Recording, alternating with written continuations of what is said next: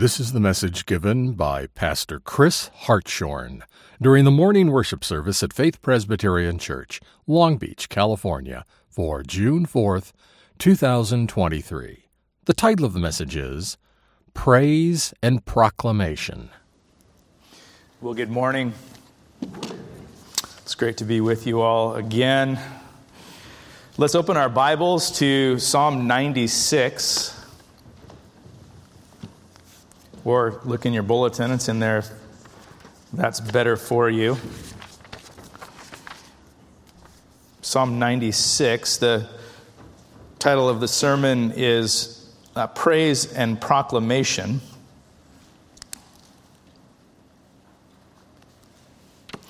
This is God's word. Please give careful attention to its reading. Oh, sing to the Lord a new song. Sing to the Lord all the earth. Sing to the Lord and bless his name. Tell of his salvation from day to day. Declare his glory among the nations, his marvelous works among all the peoples. For great is the Lord and greatly to be praised. He is to be feared above all gods. For all the gods of the peoples are worthless idols, but the Lord made the heavens. Splendor and majesty are before him, strength and beauty are in his sanctuary. Ascribe to the Lord, O families of the peoples. Ascribe to the Lord glory and strength. Ascribe to the Lord the glory due his name. Bring an offering and come into his courts. Worship the Lord in the splendor of holiness. Tremble before him, all the earth. Say among the nations, the Lord reigns. Yes, the world is established, and it shall never be moved. He will judge the peoples with equity. Let the heavens be glad, and let the earth rejoice. Let the sea roar, and all that fills it. Let the field exult, and everything in it. Then shall all the trees of the forest sing for joy before the Lord, for he comes, for he comes to judge the earth. He will judge the world in righteousness, and the peoples in his faithfulness. Thus ends the reading of God's word. May he add his blessing to it. Let's spend a moment in prayer before we turn to the text. Heavenly Father, this is your word. And again, as we've been saying over and over again, uh, Lord, um, it is revealed to us that we might hear, that we might respond, that we might be saved, that we might be changed, that we might be transformed. Lord, we pray that you would come. The same spirit that inspired sacred scripture would come and illuminate sacred scripture and give us the ability uh, to understand, to give us eyes to see and ears to hear, hearts to receive, uh, hands to apply, feet to walk it out, all for your glory and for our good. We pray these things in Christ's name. Amen.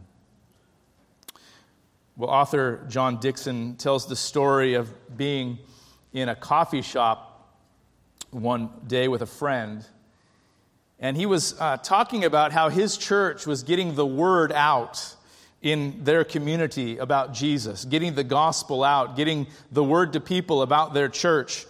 And someone from a nearby table was overhearing the conversation, and finally they couldn't take it any longer.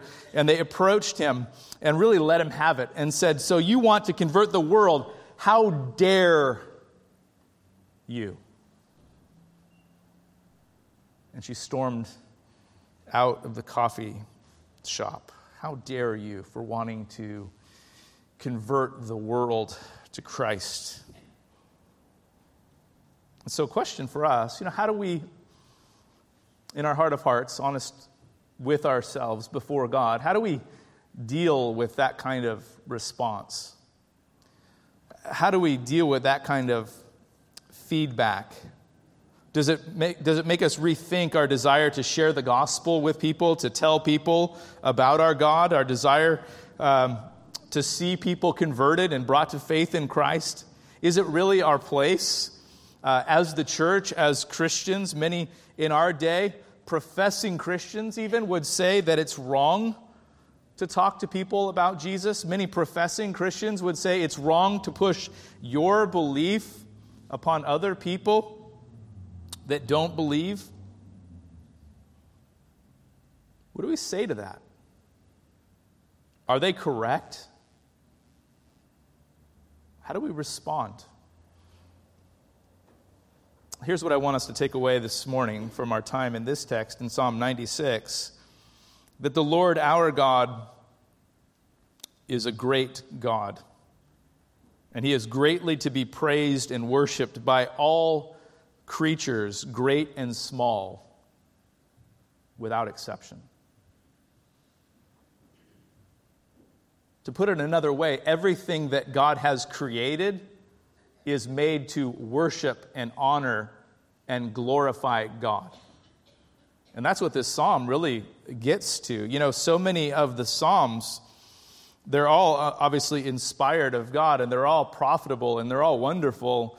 But so many of the psalms leave us um, with questions because they don't give us context to when they were written or why they were written.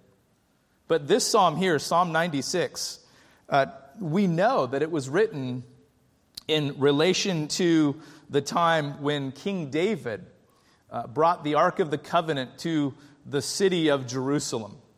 We know that because it's there in the text in 1 Chronicles 16. These very words are found in that chapter of the Bible.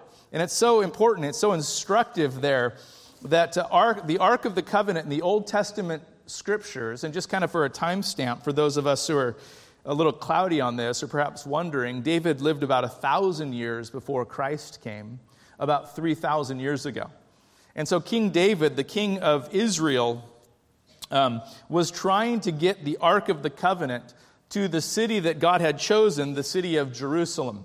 And he'd had some troubles along the way uh, one of the men had reached out and touched the ark on the way to Jerusalem, and God struck that man dead. And uh, David said, Well, let's, let's take a break here. Let's, let's put the ark in the city, uh, in Obed Edom's home, and uh, await further instructions. And now, a few months later, David uh, got his group together, and they got all the things in order just so, so that they could bring the ark to the city uh, of Jerusalem. And it's that text where David danced before the Lord. And his wife despised him for the way that he danced so freely before God. And it's in connection to that event that this psalm is written. Derek uh, Kidner talks about the, f- the fact that uh, this was the triumphal entry of the Old Testament, where the ark uh, came into Jerusalem. He notes the symbolism of the march in which God crowned his victories by planting his throne in the enemy's former citadel. This was the place where the enemies used to dwell, but now God and his people are dwelling there, and God's presence is there in Jerusalem. So David is very excited because God's presence is now in God's place. This psalm paints the picture of God as king and really his enthronement as king amid his people.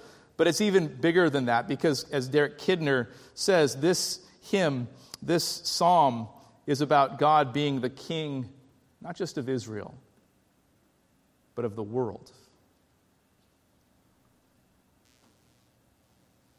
This is a joyful hymn, a hymn of celebration. This is also an invitation to the nations to join the people of God in celebrating the true and living God.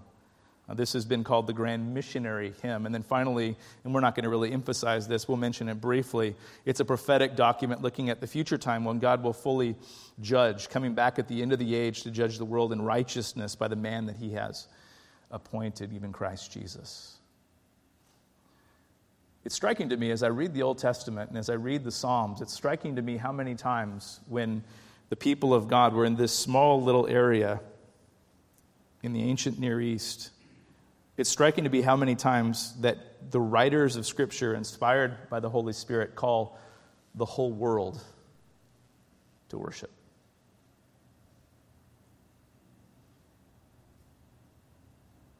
The people of God make their way into the city of Jerusalem, God promising to be in that box.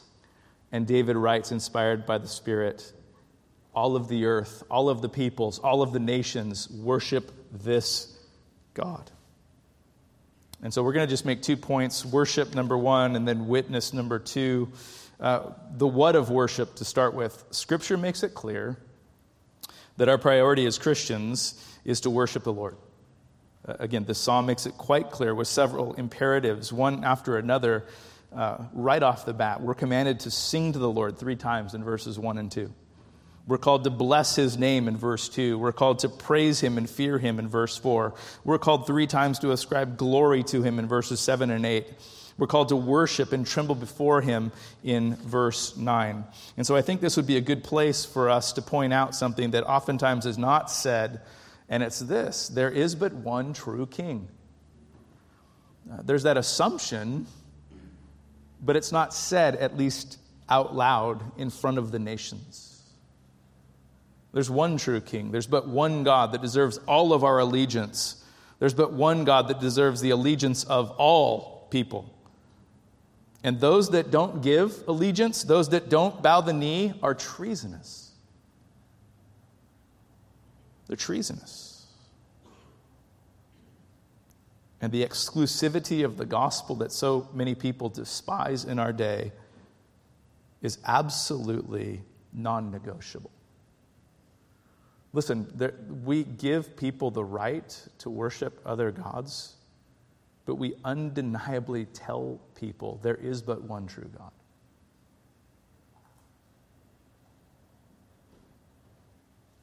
All the other so called gods here in our text, the little g gods of the world, are but idols, and they are nothing.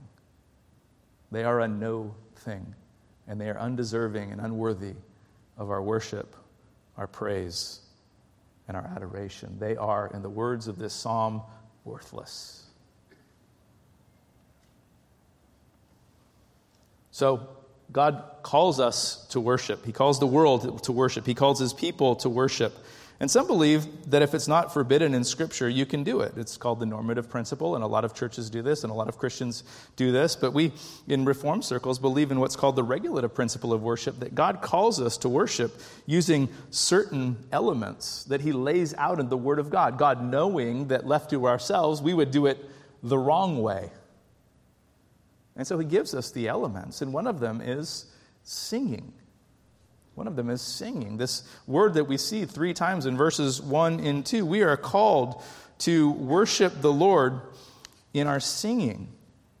It's interesting to me because um, singing, and you go back to the very beginning of, of the Bible, you see singing in the beginning of Genesis. Singing can be perverted, it can go the wrong direction very easily. Singing can be simply about me. Uh, singing can be simply about my enjoyment. Uh, we can sing in the shower and have a pretty good time with what we're singing. And, and singing can be enjoyable without being sinful, but singing in the Bible and singing in worship is all about God. And I think it's really important for us to understand that God created singing so that we might be able to worship Him the way that He desires to be worshiped. Singing is about throwing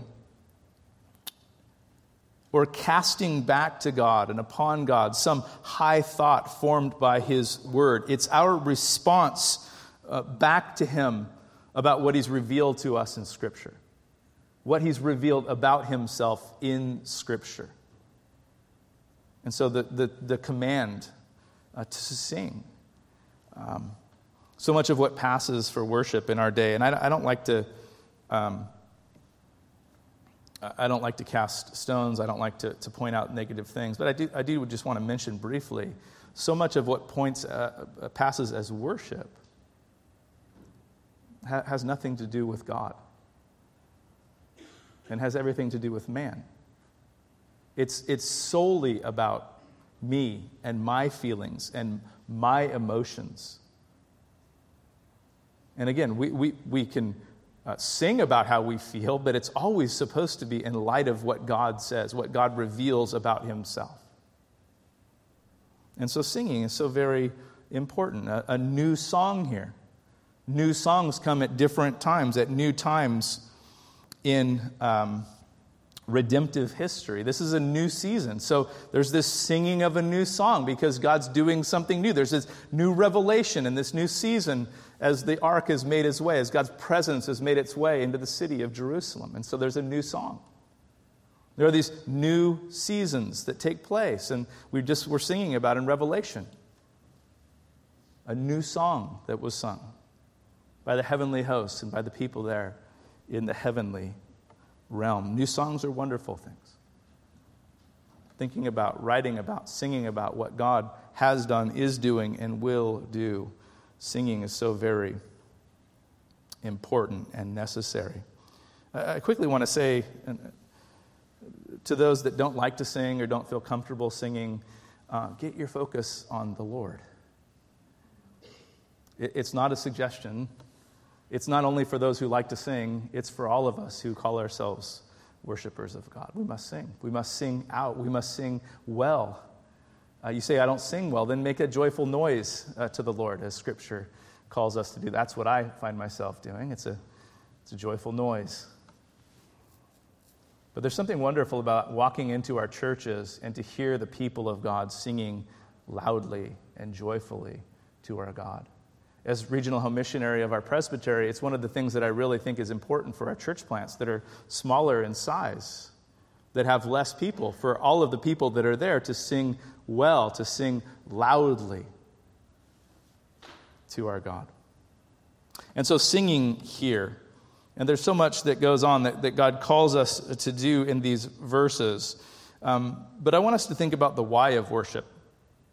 Uh, the what of worship, we're called to worship, we're called to do these different things as we, as we mentioned. Um, but the why of worship. The why of worship. David was worshiping because God's presence was in uh, Jerusalem, but as we've been talking about in our service, uh, we celebrate the presence of God coming down to earth in the person of Jesus Christ in our worship services. The fact that God came down to save us. God understood that left to ourselves, we could not save ourselves. God understood that we were rebels against God and we would continue to rebel against God and pile up the sin debt against ourselves throughout our earthly lives. And so God came down in the person of his son. And so we gather around the Lord Jesus Christ. We, we think about the death, burial, and resurrection of our Lord Jesus Christ after his perfect life. His sin bearing death is the center of our religion.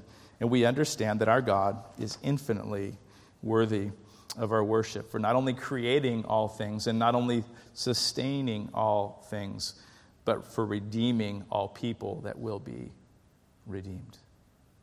So we bless God, which is to kneel, to praise, to submit to God, to be reverent, to have a sense of awe because of who He is and because of what He's done. We worship God because God is great, verse 4, and has done great things. And you know, that word great in our day is so overused. You know, it, it really doesn't mean much. Oh, how, how you doing today? Oh, I'm great. I'm great. Oh, okay, great. That's great. It's great to hear. And we've actually watered down the word, so it doesn't really mean that much at all. But God, it says in Scripture, is great in the truest sense of that word. God is great in his magnitude, in his extent. God is great in his intensity, his importance.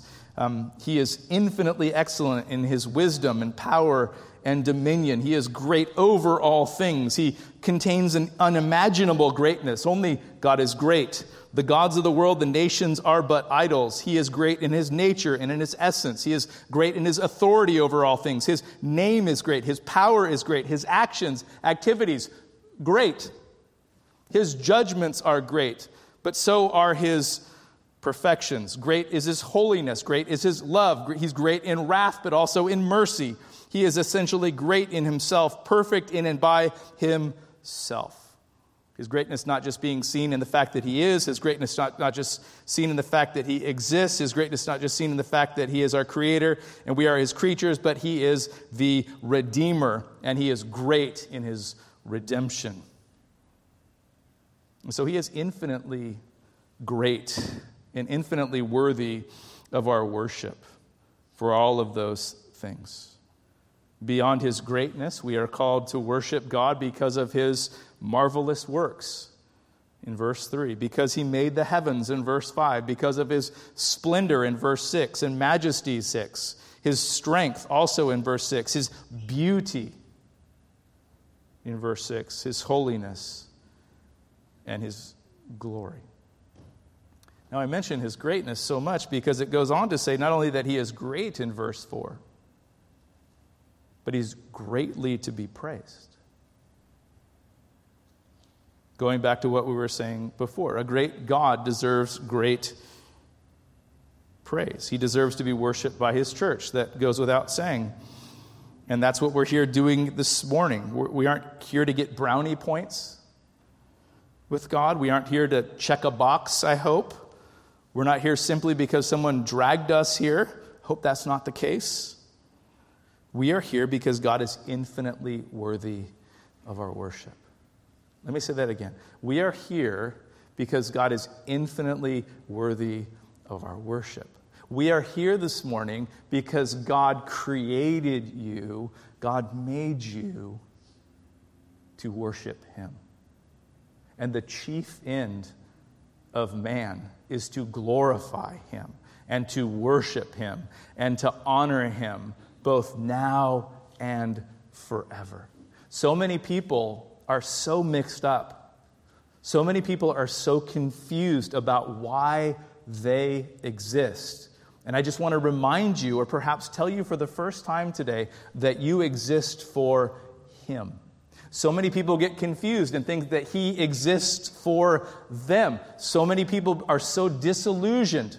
So many people, unfortunately, walk away because God doesn't do what they think He should do. You exist for God and not the other way around. He is not a magic genie in a bottle. He is not here to do your bidding. You are here to do His. And that is a glorious reality, and for many people, a hard reality to swallow, but a reality nonetheless.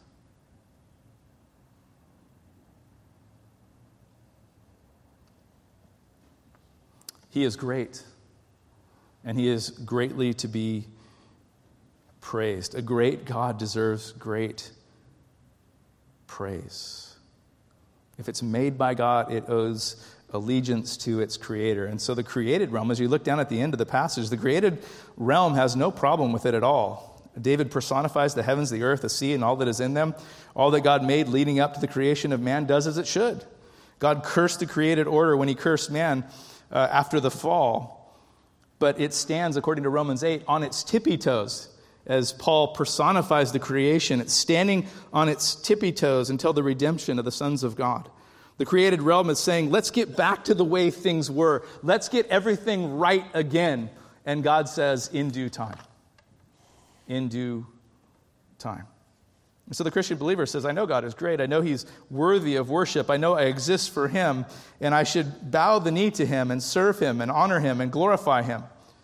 And I know that he's coming back at the end of the age to set all the wrongs right, to make all the things as they should be. As we read about in verse 13, he'll judge the world in righteousness and the peoples in his faithfulness. I know these things are true. But there's more. And that brings us to our second and final point proclamation. Proclamation. We won't spend too much time on this, but the first point being uh, our worship or our praise. The second point being our proclamation or our witness. John Piper wrote a book years ago on missions, Let the Nations Be Glad, that has much good that can be gleaned from it. Piper said there that missions is not the ultimate goal of the church, worship is. But he goes on to say that missions exists because worship doesn't. Because there are still people that need to come to know God, that, come, that need to come to worship God. And in order for that to happen, missions has to take place. And so in this psalm, the call goes out. In this psalm, God's kingship is over all creation. And it means that all kinds of people should love him and worship him. Not only all kinds of people, though, all people, every single person, person, the God of the Psalms, which is the God of the Bible, lays claim to the allegiance of every person. And it is then the responsibility of those that do worship to then go and tell other people about our great God. And so in this psalm, the call goes out to verse 1 all the earth. Uh, it goes out to the nations, verse 3, and all the peoples, verse 3. He is to be feared above all little g gods, false, worthless idols. And so the church is commanded to tell of his salvation in verse 2, to, to declare his glory in his marvelous works among all the peoples, verse 3, to tell the nations that the Lord reigns, verse 10, to tell the nations that the Lord will judge rightly, verse 10. And so, how does this happen? If Christians, once they have worshiped the Lord in their church and their homes, don't in some way proclaim praises with their lives and works and community, uh, how is this going to happen? You know, God, God could, and He at, at certain times does, you know, kind of just zap people apart from Scripture and apart from the witness of, of people. You, do hear these stories, and they're extraordinary of people just coming to know God uh, in this wild way. But that is not ordinarily how it takes place.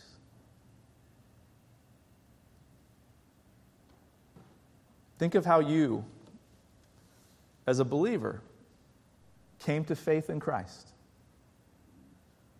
Maybe it was through covenant parents. I'm guessing there were quite a few of you that were raised in Christian homes, but your, your mom, your dad, your teachers, your relatives brought the gospel to you, brought the word of God to bear in your lives. Maybe it was, maybe it was um, friends, maybe it was teachers, maybe it was uh, distant relatives, maybe it was uh, some random stranger on the street, but people were bringing the word of God to bear in your life, reaching out to see, hoping that you might come to believe. And we understand that salvation is of the Lord.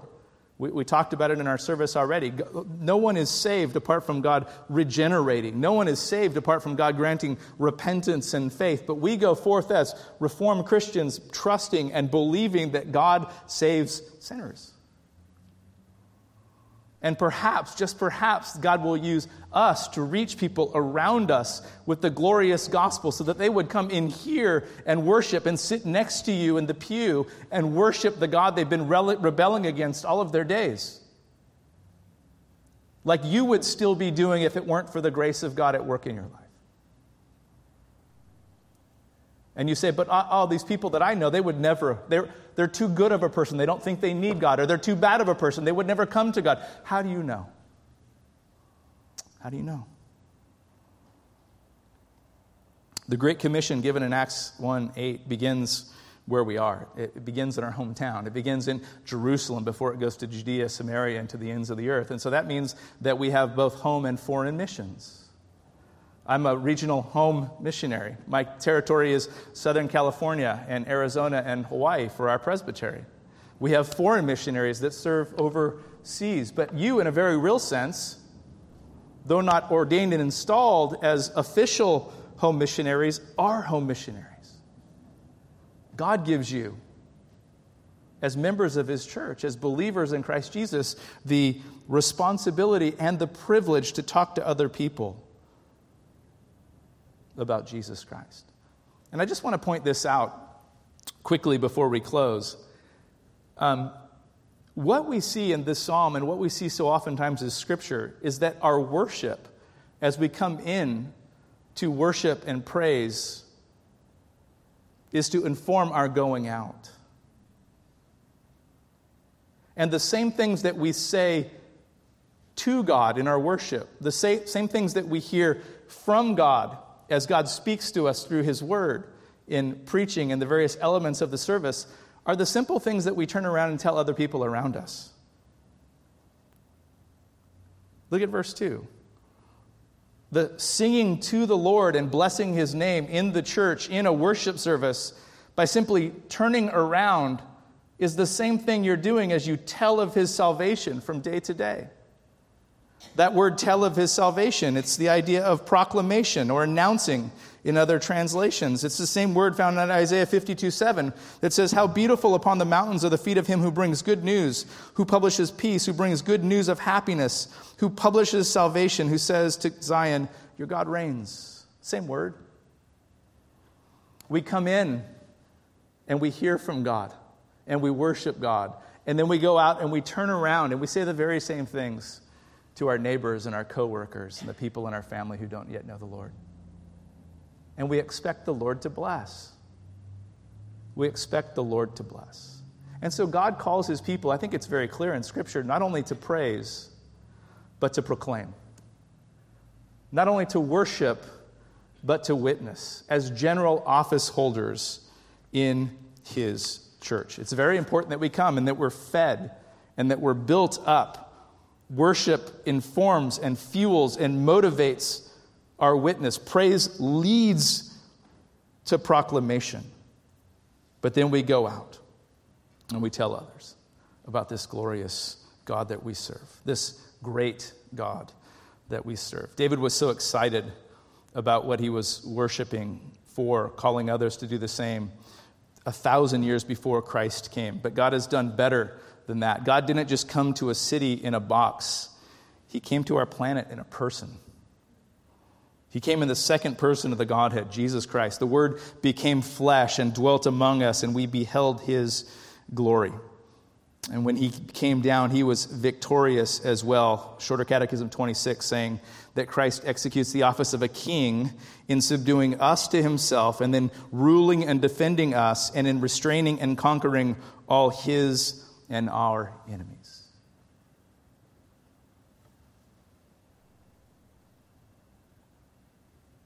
He overcame. He won the great victory. And now he's gathering a people to himself and for himself from the four corners of the earth, from every tribe and tongue and people group, to be with him forever throughout the eternal ages, as we read about in Revelation 4 and Revelation 5, as we were reading about just this morning. We want to become intimately acquainted with that text of Scripture because, dear friends, it is our future.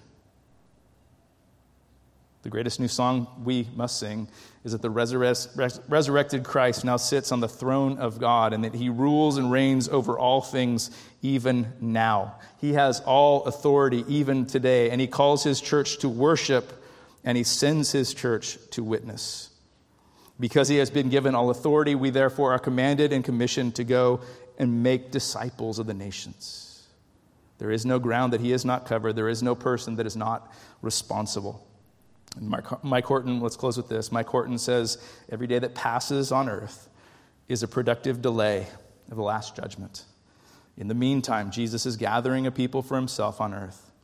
Again, he says, raising our eyes in faith toward God, we reach out to our fellow saints and to our neighbors with our hearts and our hands in love. He is working his plan, brothers and sisters.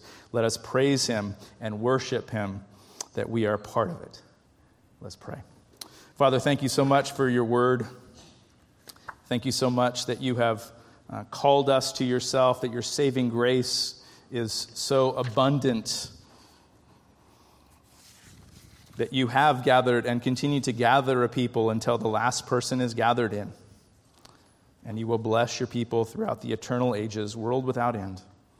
We look forward to these glorious realities. Oh Lord, give us great boldness Give us great opportunities once we've worshiped to witness, once we've praised to proclaim the good news to a dark and dying world. We love you and praise you in Christ's name.